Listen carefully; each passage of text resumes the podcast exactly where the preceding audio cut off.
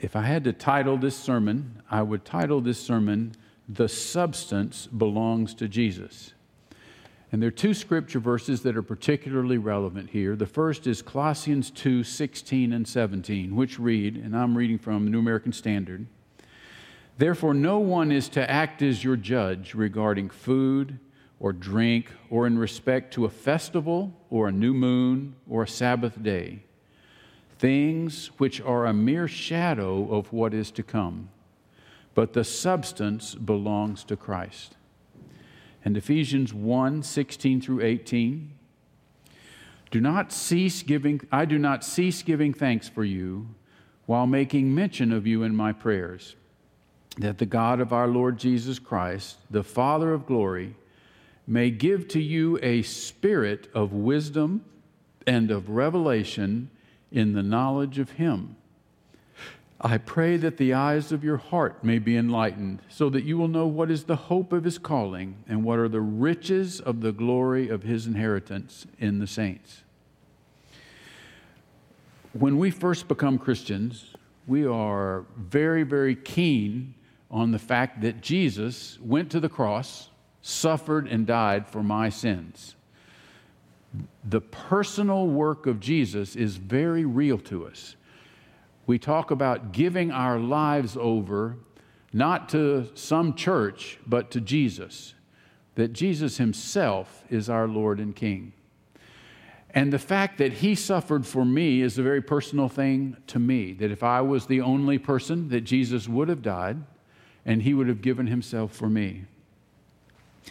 And you know, the, the most amazing part of that is that Jesus did personally die for us. In Galatians 2:20 Paul says he says that Jesus gave his life not for us but for me and identified that Christ died for me. Now in the beginning of our Christian walk we are really centered then on the person of Christ. Now the enemy is very uncomfortable with us being there. Anytime we're near Jesus, he's uncomfortable. He doesn't like us coming to church. He doesn't like us having conversations that talk about Jesus. He doesn't like us picking up the Bible and reading about Jesus. But Jesus was such a consummation of everything in the scripture, it's so important that we recognize that in all things, He is the substance. So we shared about pictures of eating food, and I think that's pretty clear that a picture of eating food isn't the same as eating food. And knowing about Jesus or seeing a representation of Jesus is only a faint look at what Jesus is really like. And in John 17, 3, Jesus described heaven as being distinguished from the walk that we're living here by saying, To know the Father and the Son is eternal life. Now, the enemy is always trying to play this down. Uh, we're about to go into the Christmas season. I'm just looking at Barbara, thinking Barbara has had uh, 70 years of Christmas seasons anyway. Are you 70 yet, Barbara? You might be 70.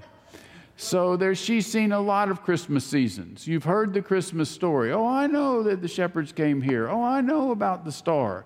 I know about about. And God is always trying to take us from about, that is, knowing about Him, to knowing Him. And Jesus would make all sorts of statements about how that was important. You know, in John 5 39 and 40, Jesus said, You search the scriptures, for in them you think you have eternal life. And they are they that testify of me, and still you will not come to me that you might have life. Now, the scriptures were the most important thing that the Jews had.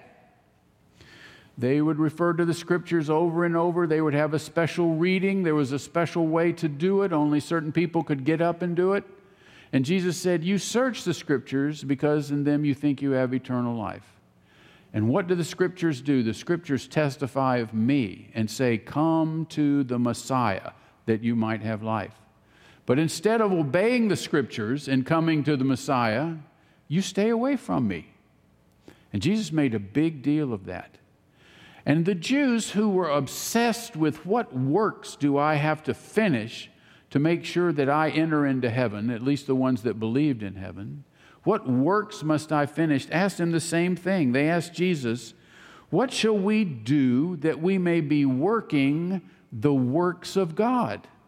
Tell us what to do. Now, think about how you might answer that question. Uh, there's a lot of people that would answer that question and say, well, these are the works of God. Well, you need to, you know, make sure you help out the poor, the sick. You need to visit them and help them as much as you can. You need to take a sizable portion of what you make, 10% or so, and give it to God for His purposes. You need to clean up your mouth so you don't talk like trash. And they would list out a whole number of things and say, if you do these works, you'll be doing the work of God. But this is what Jesus said. Jesus said, This is the work that God asks of you, that you believe in him whom he has sent. Now, the word believe in the scripture means to wholly adhere to. Wholly adhere to. And when Jesus was talking about believing in him, he was talking about more than an intellectual acknowledgement. He was talking about committing ourselves. In many other places in the scripture, Jesus describes this as abiding in him, especially in John 15. And he says, Abide in me, believe in me, and abide in me. But he said, if you do that, you'll be doing the work of God. Now, this is totally contrary to the way the Jews understood the world, or the way most of us understand the world. Because Jesus said, If you abide in me, special things will happen. And in John 15, he says, If you abide in me and I abide in you, then you can ask what you want and it shall be done. Now, there are a number of Christians that want to skip the part of if you abide in me and I abide in you and they want to go right to the part of you can ask whatever you want and it'll be done. But Jesus, on purpose, put that in front. He meant for the normal Christian life to be totally given over to Him. Now, this was when this is the times, if you read in the scripture, that you're kind of amazed at how much emphasis Jesus put on this. He would say to the disciples multiple times, If you have seen me, you have seen the Father. Especially Matthew 12 42, um, Jesus talks about that somebody greater than Solomon is here, talking about himself. When the woman met him at the well, she described in John 4 25 and 26, I know the Messiah is coming, he was called Christ. When that one comes, he will declare all things to us. Jesus answered her, I who speak to you am He. Jesus declared, I am the Messiah that you're looking for. I am the one who's more special than Solomon and all of his glory. And he said that he who abides in me and I in him will bear much fruit. It will be a natural process just like the branch that abides in the vine naturally produces fruit. And he finished that sentence by saying, For apart from me, you can do nothing. Now, this enormous emphasis on the Lord, the person of the Lord being the Messiah, the purpose of our life being to abide in Him personally, is constantly diluted by the acts of the enemy. So, the first thing he certainly doesn't want to happen is he doesn't want people to get saved and forgiven of their sins. He certainly does not want people to repent and get their sins forgiven and be born as a child of God and born into the family of God. But if he's lost you to that, his next emphasis, and is his continual emphasis, is to dilute the importance of Jesus in your life and to substitute and deflect you from having a deep relationship with Jesus. Now, one of the big things that he does is to say, You already know about Jesus. Leah, my goodness, I've watched you since you were two years old. You know all these stories. If I said Zacchaeus, you go, he was short, he was in a tree, he came down to see Jesus. I know that story. If I was to say the woman who issued blood, Leah would go, Oh, yeah, she touched Jesus' robe. He was healed. I know these things. I've got 2,762 sermons in me. I know these things, not to mention Bible school. And my mom pounded on me to learn these verses. I know this stuff. I'm done. I'm really good at that. But Jesus went on to, but the thing that makes heaven different than here is that we know him and we know him in fullness. So there is a knowing of Jesus that is way beyond the first step of having our sins forgiven. That is literally the first step. Now, Helen and I have been married a long time. I'm trying to count the years, can't quite do it. We're coming up to 50. Here, I think 48 years, something like that. And I knew Helen decent when we got married. I'll just say I knew her decent amount. But what I know of Helen now compared to when we got married doesn't compare. It doesn't compare. 48 years of knowing Helen, I know her a whole lot more. Now, the Lord is much bigger than that. And He made all these statements to let us know He was much bigger than that. You remember when Mary, the sister of Lazarus, was so upset because Lazarus had died, and she said to Jesus, If you had come, he wouldn't have died. And Jesus said, Well, he will live again. And she said, I know he will come back and be resurrected again. And what did Jesus say? Jesus said, I am the resurrection. Now, Leah, if you had to get up with your 2,762 sermons behind you and explain that phrase, I imagine it would be tough. It's very tough. Jesus said, I am the resurrection, not I bring people back to life. That's not what he said. He said, I am the resurrection. Now, if you're like me, when you read that verse, you go, that's hard to understand. Let's get on with the details. We're just about to go into Jerusalem. But when his disciples talked to him and he said, I'm going to have to go somewhere, you're not going to be able to follow me. They said, Lord, where are you going that we can't follow you? And he said, You know the way. And they said, Well, how in the world could we know the way if we don't know where you're going? Could you have been a disciple? I could have been a disciple. And Jesus came back and said, Get on Google Maps, head north 32 miles, then east 42, and get on Highway 316. And no, he didn't say that. Jesus said, I'm the way. I am the way. Well, what does that mean? I am the way. And he followed it with, and I am the truth. And he followed that with, and I am the life. And most people read over that and go, oh, that's good. Now let's go on. But that's deep. Jesus said, I am the bread of life. You must eat of my flesh and drink of my blood. Well, if you're like me, I would go, those are hard verses. Let's skip over those and go on. But that's what he meant. There was to be such an abiding of ourself in the Christ and Christ abiding in us that we were, as it is spoken, eating his flesh, drinking his blood, totally consuming him as he's totally in us. Jesus would say things like, The words that I speak to you, they are spirit and they are life. Well, I hate to tell you, Barbara, but the words that I speak to you are pretty much words. But when Jesus speaks, the words that he speaks are spirit and life. What does that mean? But Jesus is life, and everything that emanates from him is life. And we understand that about this little teeny weensy much.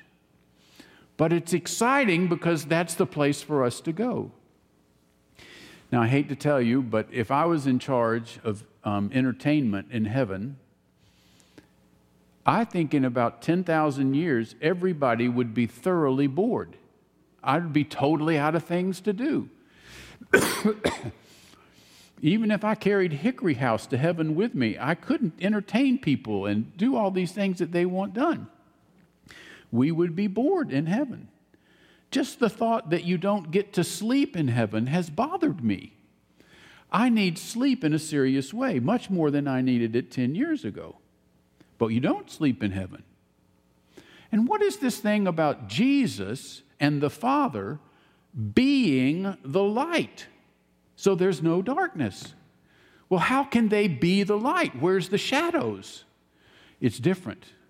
It's altogether different than the way we are here. Jesus and the Father are the light. There is no night. There's no tears. There's no grieving. There's no pain. Something that Helen will particularly like every joint feels good. There is no problem. Jesus said that we would receive a body like his body, like his resurrected body.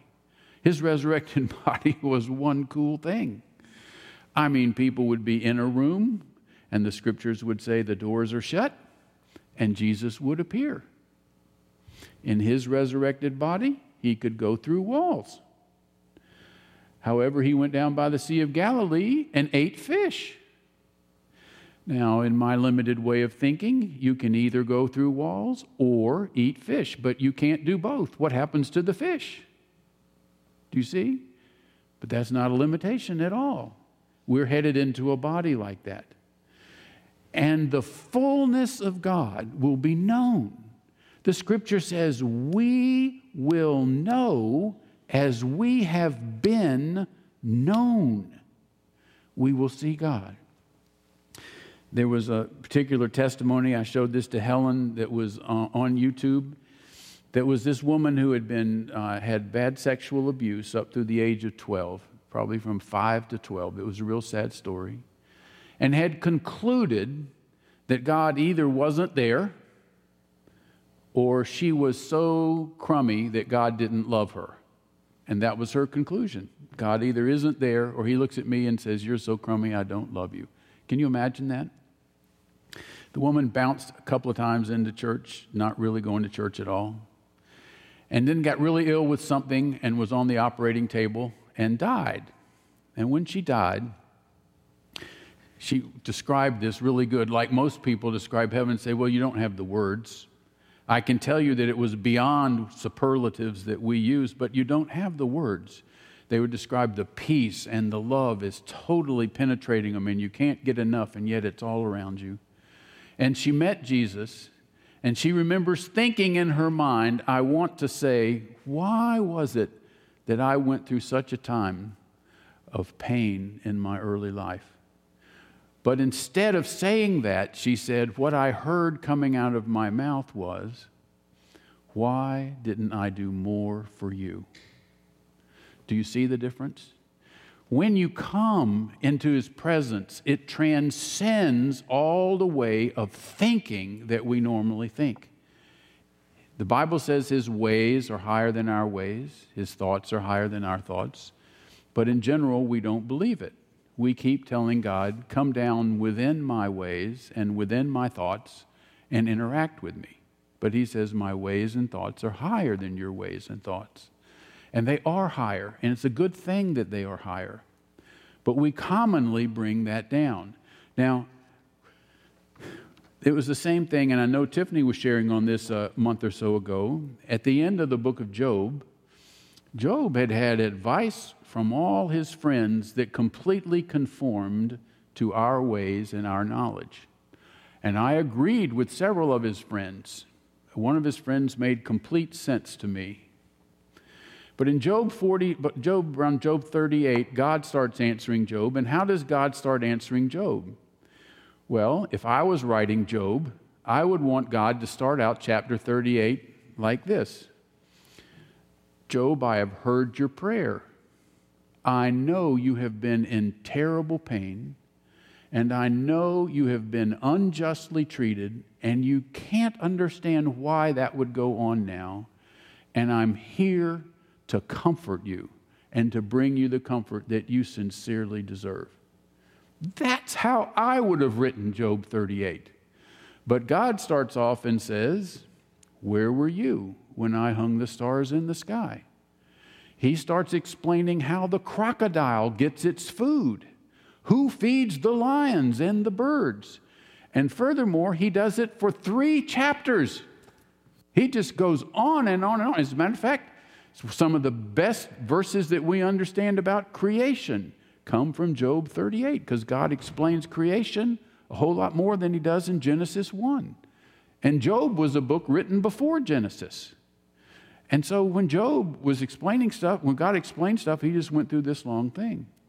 So when we get to Job 42, Tiffany, what I was looking for was Job to say something like, I just can't take it anymore. I can't respond to your statement. And I guess I'm just totally hopeless. That's what I thought Job was going to say. But you know, that's not what Job said.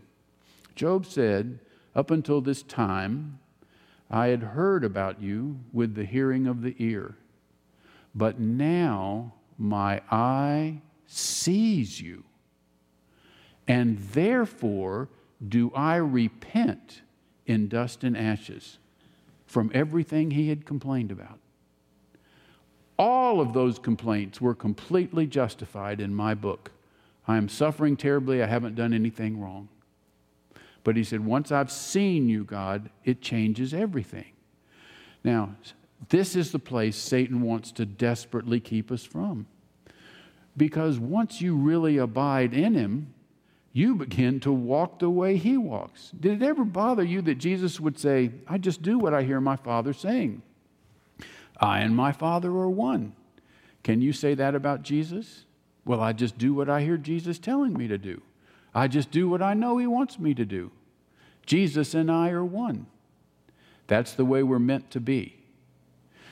So, some of the tricks, and certainly tricks that apply in this room, are Satan doesn't like you coming to church, but if you're going to come to church, he still works to get the emphasis away from Jesus. And so, what can he do? I, sometimes you hear some people say something and it sounds good, kind of sounds religious, but doesn't really have Jesus in the middle of it. And let me give you a few examples. Well, in, certainly in 1 Timothy, it says, In the last days, there will be people who have a form of godliness, but deny the power thereof. And that those will be the religious people. They have a form of godliness, but deny the power. Jesus jumped all over the scribes and Pharisees because they were heavy on words, but their hearts were far from him. And he said, Vainly do you worship me, for your hearts are far from me. And then he said to those same people who had a ton of religion, you travel land and sea to make a single convert, and then make them twice the child of hell that you are. Now, Eleanor, there is no way you can walk away from a sentence that says you are a child of hell feeling good. There is no way. And yet, the people regarded the scribes and the Pharisees as venerated people people who were to be recognized as walking in exactly the right way that deserved great respect. But Jesus said of them, You are whitewashed tombs.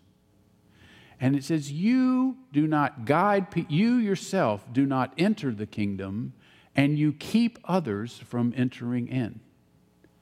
So you see, this thing about Jesus was altogether at the very top.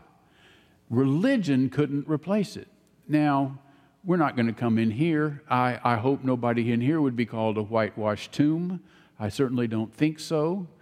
But this is what could happen to us and does happen to some people. You'll hear some people sometimes saying, Well, I'm walking the walk of faith. I'm in this kind of step of my walk of faith. That doesn't sound bad. It's not bad if we understand what we're talking about talking about a walk of faith in Jesus, not I've done the 32 courses on having this most superior walk of faith. Watch me, I'm the one that knows how to do the walk of faith. That's not it. there's a walk of faith in Jesus. You see, Hebrews, in Hebrews 12, it says, For Jesus is both the author and the finisher of our faith. If we're in the middle of a walk of faith that's a real walk of faith, it's a walk of faith in Jesus. Because when we are abiding in Him, that's when we receive faith. That's when faith grows in us. Faith is not a separate thing dispensed by a vending machine where you amount enough of it to please God. No, faith comes from walking in Christ, and that's what grows your faith. Jesus is both the author and the finisher. And then some people say, well, I'm really working on being a disciple. Well, that phrase is okay, but it needs to be supplemented with a disciple of Jesus. Do You see, even Leah, when I say the word Jesus, everything's different. It's just all different. Just saying the word of Jesus, saying the word Jesus. It's a disciple of Jesus. Because, see, when you abide in him, you are a disciple. You are a disciple.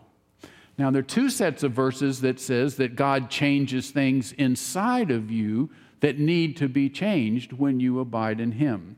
And one of the most important of those two verses is Philippians 2:13, which says, "For it is God who is at work in you both to will and to work for his good pleasure." And one of the hardest things about abiding in Christ is our minds have had so much control of our life for so long, and you can ask Helen this particular problem with me, that you want to be in control of the situation that's going on, that to turn it over to the Lord and say, It's yours, the way you decide to do it is the way we're going to do it, is not natural to us. We basically want God to give us three options and say, You can do this, this, or this, and we choose one of the options and make it happen. But that's not the way that it works. We are to walk with him, and the Bible says that he will lead us, that the steps of the righteous man are ordered by the Lord. And he knows how to lead us into these places that we're supposed to do. And he knows what we're supposed to say. And in the Old Testament, it was over and over again. Every hero in the Old Testament was a hero not because they had knowledge, skills, and ability, but because God was with them. God was with them. And the great news of the New Testament was that now God is not only with them on the outside, but Jesus made way that his spirit could come and dwell within us so that we could be changed from the inside. And this verse in Philippians says the most marvelous thing it says, God works inside Leah to do two things to change Leah's will and to change Leah's works. God works inside of us to change our will.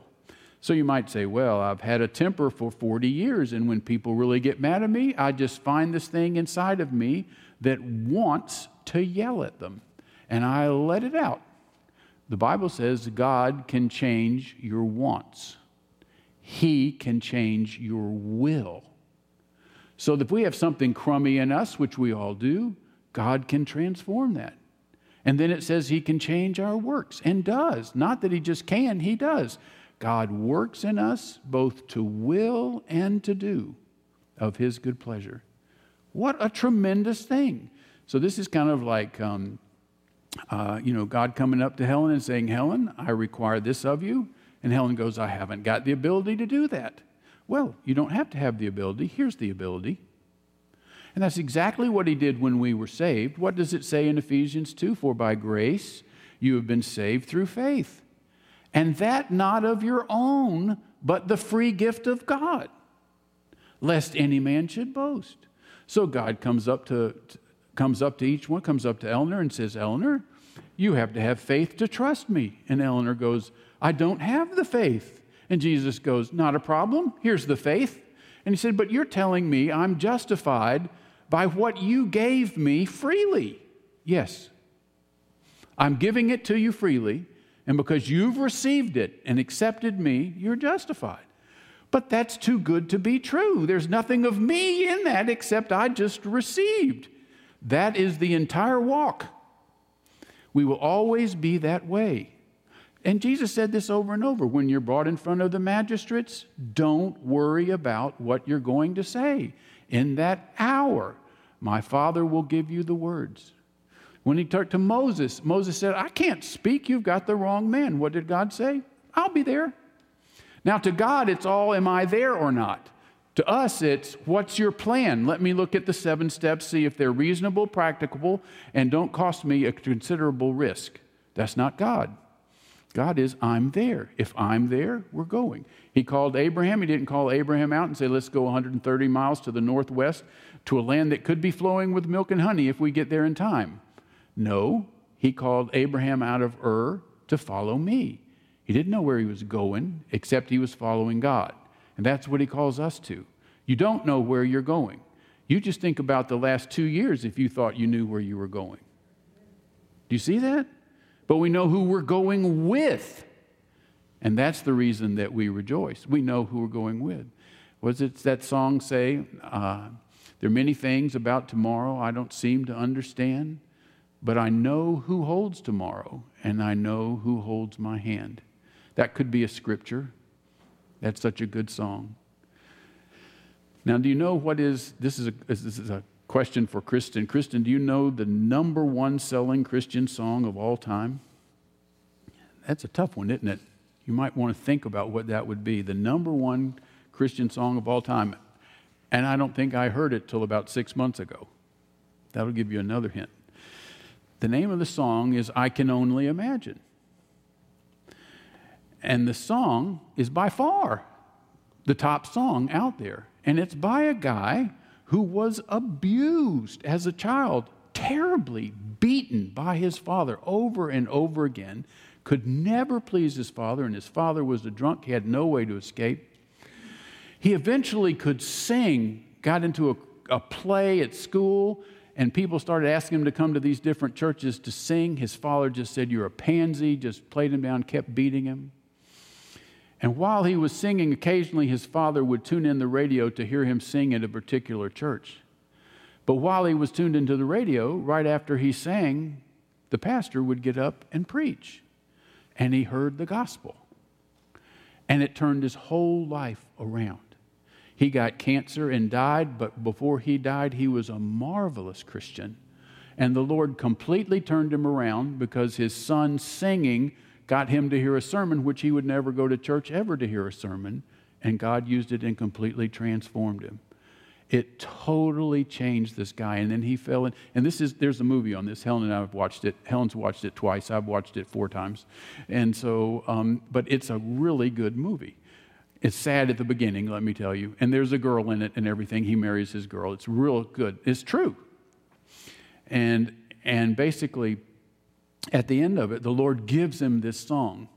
Well, the refrain of this song is so good. This is what I want to share. The refrain says, Surrounded by your glory, what will my heart feel? Will I dance for you, Jesus, or in awe of you be still? Will I stand in your presence, or to my knees will I fall? Will I sing hallelujah? Will I be able to speak at all? I can only imagine. Now, what is so appealing about that? Well, what's so appealing like that is it's a perfect description of us meeting Jesus. And wherever Jesus is, there's life, there's hope, there's joy. And that's one of the reasons it's the top song. It describes Jesus. When I meet you, Jesus, what will I do? And it pretty much describes the things that I wonder whether I would do it or not. Will I fall at your feet? Will I sing hallelujah? Will my mouth be shut because I'm so awed? And it's a great, great song. Well, the great part of this is the focus on Jesus immediately resonates within us. So we need to be careful we don't get involved in religious things, like he said in Colossians 2 new moons, the Sabbath, this other stuff. Don't get into arguments about this. Let your focus be on the Christ.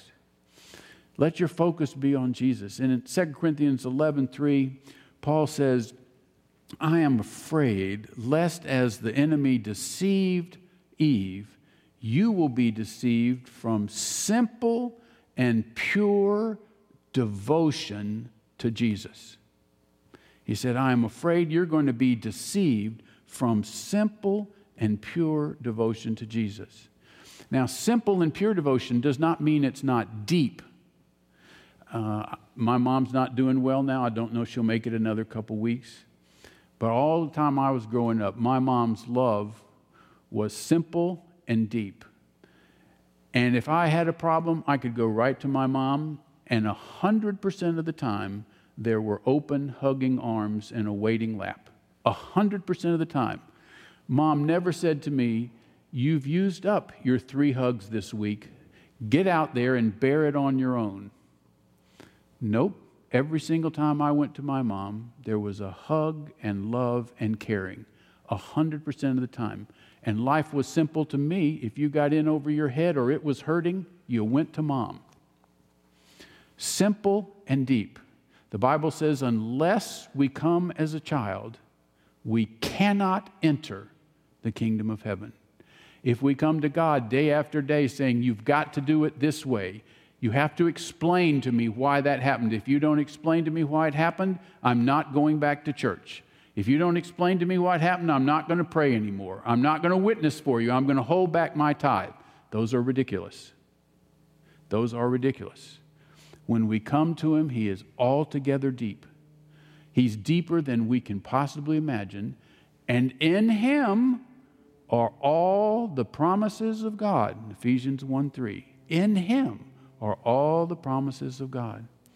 So the enemy wants to keep us doing religious things, but to keep our eye and our love from being in the Christ. Now, what if I was with my mom all morning and we were doing things all morning and I never spoke to her? Would she be hurt? She would surely be hurt. How often do we go all morning and not talk to the Lord? He means for our walk to be much more intimate, much closer than we have been. Now, in fairness, there's 600 million things pulling us in 80 directions. You know, there was a parable about that, and Jesus said that the people who get to growing in Him, that there will be vines and thorns that go around them that choke out the word so that we don't reach the maturity we're supposed to reach. And what did He say those vines and thorns were? He said they were the cares of the world and the deceitfulness of riches. I think in here we're pretty good on deceitfulness of riches. I hope so. But the cares of the world can choke out that relationship. So, what does that mean? Well, it means God knows we have cares, and we still need to make sure we're putting Him in the front and talking with Him and being with Him and bringing everything to His attention and loving on Him. I hate to say it, but we've had a dog over at our house for a week that's my my youngest daughter's dog. And it's a gold, what is it, Helen? A golden doodle. Does that mean anything to people in here? I didn't know what these things meant, but it's a nice sized dog with a lot of curls around it, like a, a, a I, I don't know, like a poodle, I guess. So, anyway, that dog in this past week between me and Helen and Stephen, which would be mostly Helen and Stephen, has received unbelievable loving. You know, a dog comes by, I will pat it on the head, rub it a little bit, I've done my duty. But that dog comes up to Helen, picks up his paw, puts it on Helen's knee, saying, I love you. And Helen just loves on that dog. It's probably three to four minutes of loving on that dog. Do y'all know what I'm saying? And Stephen is doing the same thing. Does that dog like to be at our house? That dog loves it at our house. It is a haven. It is a wonderful, wonderful place. That's a dog.